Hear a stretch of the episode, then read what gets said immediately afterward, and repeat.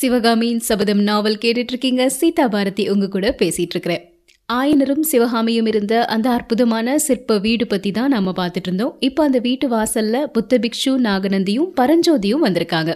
புத்த பிக்ஷுவை பார்த்த உடனே ஆயனர் வெளியே போய் வரவேற்கிறாரு. புத்த பிக்ஷுவும் பரஞ்சோதியும் இப்போ அந்த வீட்டுக்குள்ள வர்றாங்க. சிவகாமி வேகமா எந்திரிச்சு பக்கத்துல இருந்த தூணை பிடிச்சிட்டு ஒரு ஓரமா நிக்கிறாங்க. உள்ள வந்த புத்த பிக்ஷு எல்லா பக்கத்துலயும் சுத்தி பார்த்துட்டு ஆயனரே நான் போன தடவை வந்துட்டு போனதுக்கு அப்புறமா நிறைய புதிய சிலைகள் செஞ்சிருக்கீங்க போலயே அப்படின்னு சொல்றாரு. அதை கேட்டுட்டு ஆயனர் ஆமா சுவாமி அதுக்கப்புறமா பன்னிரெண்டு சிலைகள் அமைச்சிருக்கிறேன். இதோ பாருங்க இந்த சிலைகள் எல்லாம் புதியவை அப்படின்னு காட்டுறாரு. புத்த பிக்ஷு ஆயனர் காட்டிய அந்த சிலைகள் எல்லாம் பார்த்துட்டு தூணை பிடிச்சிட்டு இருந்த சிவகாமியை பார்த்தபடியே அதோ அந்த தூணுக்கு பக்கத்துல நிக்கிறதும் சிலைதானோ அப்படின்னு கேக்குறாரு. ஆயனர் சிரிச்சிட்டே இல்ல சுவாமி அவள் என்னுடைய மகள் சிவகாமி அப்படின்னு சொல்லி சிவகாமி இங்கு வா. நாகநந்தி அடிகள் வந்திருக்கிறாரு பாரு. பிக்ஷுவுக்கு வணக்கம் சொல்லு அப்படிங்கிறாரு. இப்போ சிவகாமி நாகநந்திக்கு பின்னாடி இருந்த அந்த இளைஞனை பரஞ்சோதிய அப்படி ஒரு கடை கண்ணால பார்த்துட்டு புத்த பிக்ஷுக்கு வணக்கம் சொல்றாங்க. புத்த பிக்ஷு கூட வந்திருந்தது பரஞ்சோதி. அந்த வீட்டுக்குள்ள வந்த உடனே மெய் மறந்து அங்க இருந்த அற்புதமான சிலைகள் எல்லாத்தையுமே அப்படி கண் கொட்டாம பார்த்துட்டே இருக்கிறாரு. இடையிடையே ஆயனர் சிவகாமி ரெண்டு பேரையுமே கவனிக்கிறாரு. ஆனா ஆயனர் புத்த பிக்ஷுவை மட்டுமே பார்த்து பேசிட்டு இருந்ததுனால பின்னாடி இருந்த இளைஞன் யாரு அப்படிங்கறத கவனிக்கவே இல்லை. ஆயனர் பார்க்கலனாலும் தூணுக்கு பக்கத்துல நின்றுட்டு இருந்த அவருடைய மகள் சிவகாமி அவ்வப்போது கடை கண்களால தன்னை பார்த்துட்டே இருக்காங்க அப்படிங்கறத பரஞ்சோதி உணர்றாரு. கிராமத்திலே பிறந்து வளர்ந்தவரும் இயற்கையிலே ரொம்ப ஒரு கூச்ச சுபாவம் உள்ளவருமாகிய பரஞ்சோதி இப்படி ஒரு பொண்ணு தன்னை ஏறெடுத்து பார்க்கறத பார்த்த உடனே கூச்சத்தில் என்ன பண்ணன்னு தெரியாமல் அந்த பொண்ணு இருக்கக்கூடிய திசையவே பார்க்கக்கூடாது அப்படின்னு சுவரையே பார்த்துட்ருக்கிறாரு. சுவரில் நிறைய சித்திரங்களும் ஆங்காங்கே சிற்பங்களும் தெரிகிறதையும் பார்க்குறாரு. ஆனால் அவருக்கு ஆச்சரியமான விஷயம் என்ன அப்படின்னா அங்கே இருந்த சிலைகள்லையும் சித்திரங்கள்லையும் இருந்த பெண்ணின் உருவமும் தூணுக்கு பின்னாடி நின்றுட்டு இருந்த பெண்ணின் உருவமும் ஒரே மாதிரி இருக்குது. இதை பார்த்த உடனே சிவகாமி மேலே பரஞ்சோதிக்கு ஒரு பயபக்தியே உண்டாகிருச்சு. ஏதோ கடவுளையே பார்க்குற மாதிரி அந்த சித்திரங்களையும் சிற்பங்களையும் பார்த்துட்டு இருக்கிறாரு பரஞ்சோதி. புத்த பிக்ஷு ஆயனரை பார்த்து அரங்கேற்றம் தடைப்பட்டு போனது உங்களை ஒரு யானை துரத்திட்டு வந்தது எல்லா செய்திகளையும் நான் கேள்விப்பட்டேன் அப்படின்னு பேசிட்டு இருக்கிறாரு இடையிடையே அங்கிருந்த அந்த சித்திரங்களெல்லாம் பார்த்து மெய் மறந்து புத்த பிக்ஷு சொல்றாரு. ஆயனரே உண்மையை சொல்லட்டுமா? தெய்வத்தின் சிருஷ்டி அழிஞ்சு போகக்கூடியது. இந்த மனித உடம்புக்கு நூறு வயசுக்கு மேல வாழ்க்கையே கிடையாது. நரை திரை மூப்பு துன்பங்கள் எல்லாமே மனித தேகத்துக்கு உண்டு. ஆனா நீங்க அமைச்சிருக்கிறீங்களே இந்த அற்புத சிலைகள். இவைகளுக்கு அழிவே கிடையாது. கல்லால் அமைக்கப்பட்ட இந்த சிலைகள்ல இருக்கக்கூடிய ஜீவக்கலை ஆயிரம் ஆயிரம் வருடங்கள் ஆனாலும் மங்காமல் பிரவேசிக்கும். உங்க சிருஷ்டி தெய்வ சிருஷ்டியை விட மேல் அப்படிங்கறதுல சந்தேகமே இல்லை அப்படின்னு வியந்து பாராட்டுறாரு. அதை கேட்டுட்டு ஆயன சிற்பி சொல்கிறாரு அடிகளே நீங்கள் சொல்லக்கூடிய பெருமையெல்லாம் சிவகாமிக்கு தான் சேரும். நடன அவள் மட்டும் இவ்வளோ அற்புதமான தேர்ச்சி அடையலைன்னா இந்த சிலை வடிவங்களெல்லாம் என்னால் அமைச்சிருக்கவே முடியாது. ஆனால் குழந்தையுடைய அரங்கேற்றத்தில் நீங்கள் இல்லாமல் போயிட்டீங்களே அதுதான் எனக்கு வருத்தமாக இருக்குது அப்படின்னு. இப்படி பேசிட்டு இருக்கும்போது தான் ஆயனர் அந்த பின்னாடி நின்றுட்டு இருந்த பரஞ்சோதியை கவனிக்கிறாரு. சுவாமி அந்த பிள்ளை யாரு? உங்களுடைய சீடனா? அப்படின்னு கேட்குறாரு புத்த பிக்ஷு சொல்றாரு என்னுடைய சீடன் கிடையாது ஆயனரே. உங்களுடைய சீடனாக போறவன் பரஞ்சோதி. இங்க வா அப்படின்னு கூப்பிடுறாரு பக்கத்துல. ஆயனர் உத்து பார்த்துட்டு இந்த பிள்ளைய எங்கேயோ பார்த்த மாதிரி இருக்கே அப்படிங்கிறாரு. அதுக்குள்ள சிவகாமி அப்பா உங்களுக்கு தெரியலையா? அன்னைக்கு மத யானையின் மேல வேலெறிஞ்சாரே அவர் தான் இவர் அப்படின்னு உற்சாகத்தோட சொல்றாங்க. ஆயனரனுடைய முகத்துல ஆச்சரியமும் ஆர்வமும் பொங்க ஆரம்பிச்சது. என்ன? அந்த வீர வாலிபனா? எவ்வளோ லாபகமா வேலை எறிஞ்சான். மாமல்லர் கூட அதிசயத்து போயிட்டாரே. இவனுக்கு எந்த ஊரு? இவ்வளவு நாள் எங்க இருந்தான் உங்களை எப்படி சந்திச்சான் அப்படின்னு சரமாரிய கேள்விகளை அடிக்கிட்டே இருக்கிறாரு. புத்த பிக்ஷு எந்த இடத்துல பரஞ்சோதியை பார்த்தாரு அப்படிங்கிறதையும் அந்த நாகம் அவரை கடிக்க வரக்கூடிய சமயத்துல இவர் காப்பாற்றினதையும் எல்லா விவரங்களையுமே சொல்றாரு. சொல்லி முடிச்சுட்டு ஆயனரை பார்த்து இவனை நான் காப்பாத்தினது நிறைய காரியங்களுக்கு சாதகமாகிருச்சு. இவன் உங்களுக்கு கூட ஓலை கொண்டு வந்திருக்கான் அப்படின்னு சொல்றாரு. ஓலையா? யார்கிட்ட இருந்து? அப்படின்னு ஆயனர் கேட்குறாரு திருவெண்காட்டு நமசிவாய வைத்தியர். அவர்தான் இவருடைய மாமன். அவர்கிட்ட இருந்து தான் இவர் ஓலை கொண்டு வந்திருக்கிறாரு அப்படின்னு சொல்றாரு புத்த பிக்ஷு.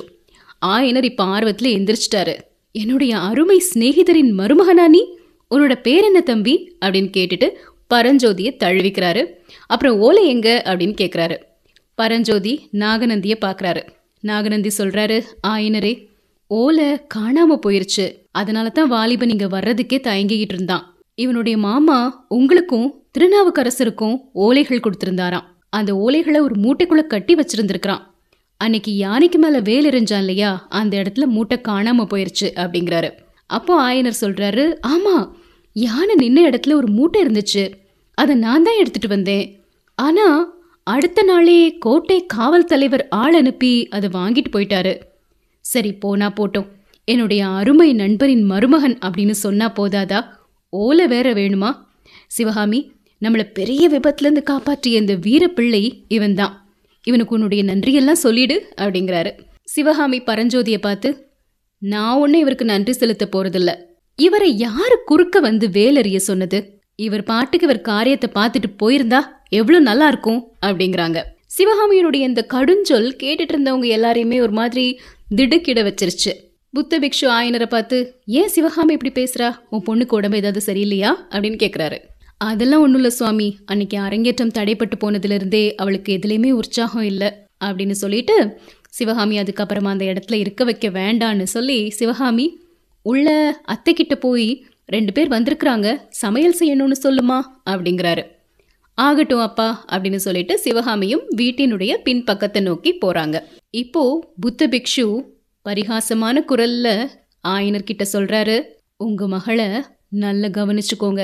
ஆயனரே சாதாரணமாக இளம் பெண்கள் உயிர் மேலே விருப்பம் இல்லாமல் எனக்கு என்ன ஆனாலும் பரவாயில்ல இவரை யார் வந்து என்னை காப்பாற்ற சொன்னது? இப்படிலாம் பேசுனாங்கன்னா அதுக்கு காரணம் அவங்க ஏதோ ஒரு காதலில் இருக்காங்க அப்படிங்கிறது தான் காமதேவனினுடைய புஷ்ப பானங்கள் தான் இப்படிலாம் பேச வைக்கும். அது உங்களுக்கு தெரியாதா? அப்படின்னு சொல்கிறாரு இப்படி புத்த பிக்ஷு ஆயனர்கிட்ட சொல்லிட்டு இருந்தது சிவகாமியினுடைய காதுகளில் லேசாக கேட்குது இந்த புத்த பிக்ஷு பொல்லாதவர். நெஞ்சிலையும் நாக்கிலையும் நஞ்சுடையவர். இவர்கிட்ட அப்பாக்கு என்ன சிநேகம் வேண்டி கிடக்குது? அப்படின்னு முணுமுணுத்துக்கிட்டே அத்தையை நோக்கி பின் கட்டுக்குள்ள போறாங்க. இரண்டாம் கட்டுக்குள்ள நுழைஞ்ச உடனே அங்க கல கல கல சட சட சட அப்படிங்கிற சத்தங்கள்லாம் கேக்குது. என்ன இருக்குன்னு பாத்தீங்கன்னா பச்சை கிளிகள் பஞ்சவர்ண கிளிகள் எல்லாமே இருக்கு. கூடவே ஒரு சில மிருகங்களும் இருந்தது. மான்கள் முயல்கள் இந்த மாதிரி. இந்த பட்சிகள் மிருகங்கள் எல்லாத்தையுமே சிவகாமிக்கு பொழுது போகணும் அவங்க விளையாடணும் அப்படிங்கிறதுக்காக ஆயனர் வளர்த்துட்டு இருக்கிறாரு சிவகாமி உள்ள நுழைஞ்ச உடனே அந்த பறவைகள்லாம் நல்ல சத்தம்லாம் எழுப்புது. அதை கேட்டுட்டு சிவகாமி சி பேசாம இருங்க அமைதியா இருங்க அப்படின்னு அதட்டுறாங்க. உடனே அப்படி ஒரு மாதிரி நிசப்தம் ஏற்பட்டுருச்சு. சிவகாமி சுத்தி சுத்தி பார்த்துட்டு இன்னைக்கு ரதியை தான் அழைச்சிட்டு போகணும்.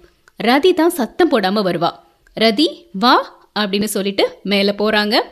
மான்குட்டி மட்டும் அவங்கள தொடர்ந்து பின்னாடி போயிட்டு இருக்குது ரதி அப்படிங்கிறது ஒரு மான்குட்டி.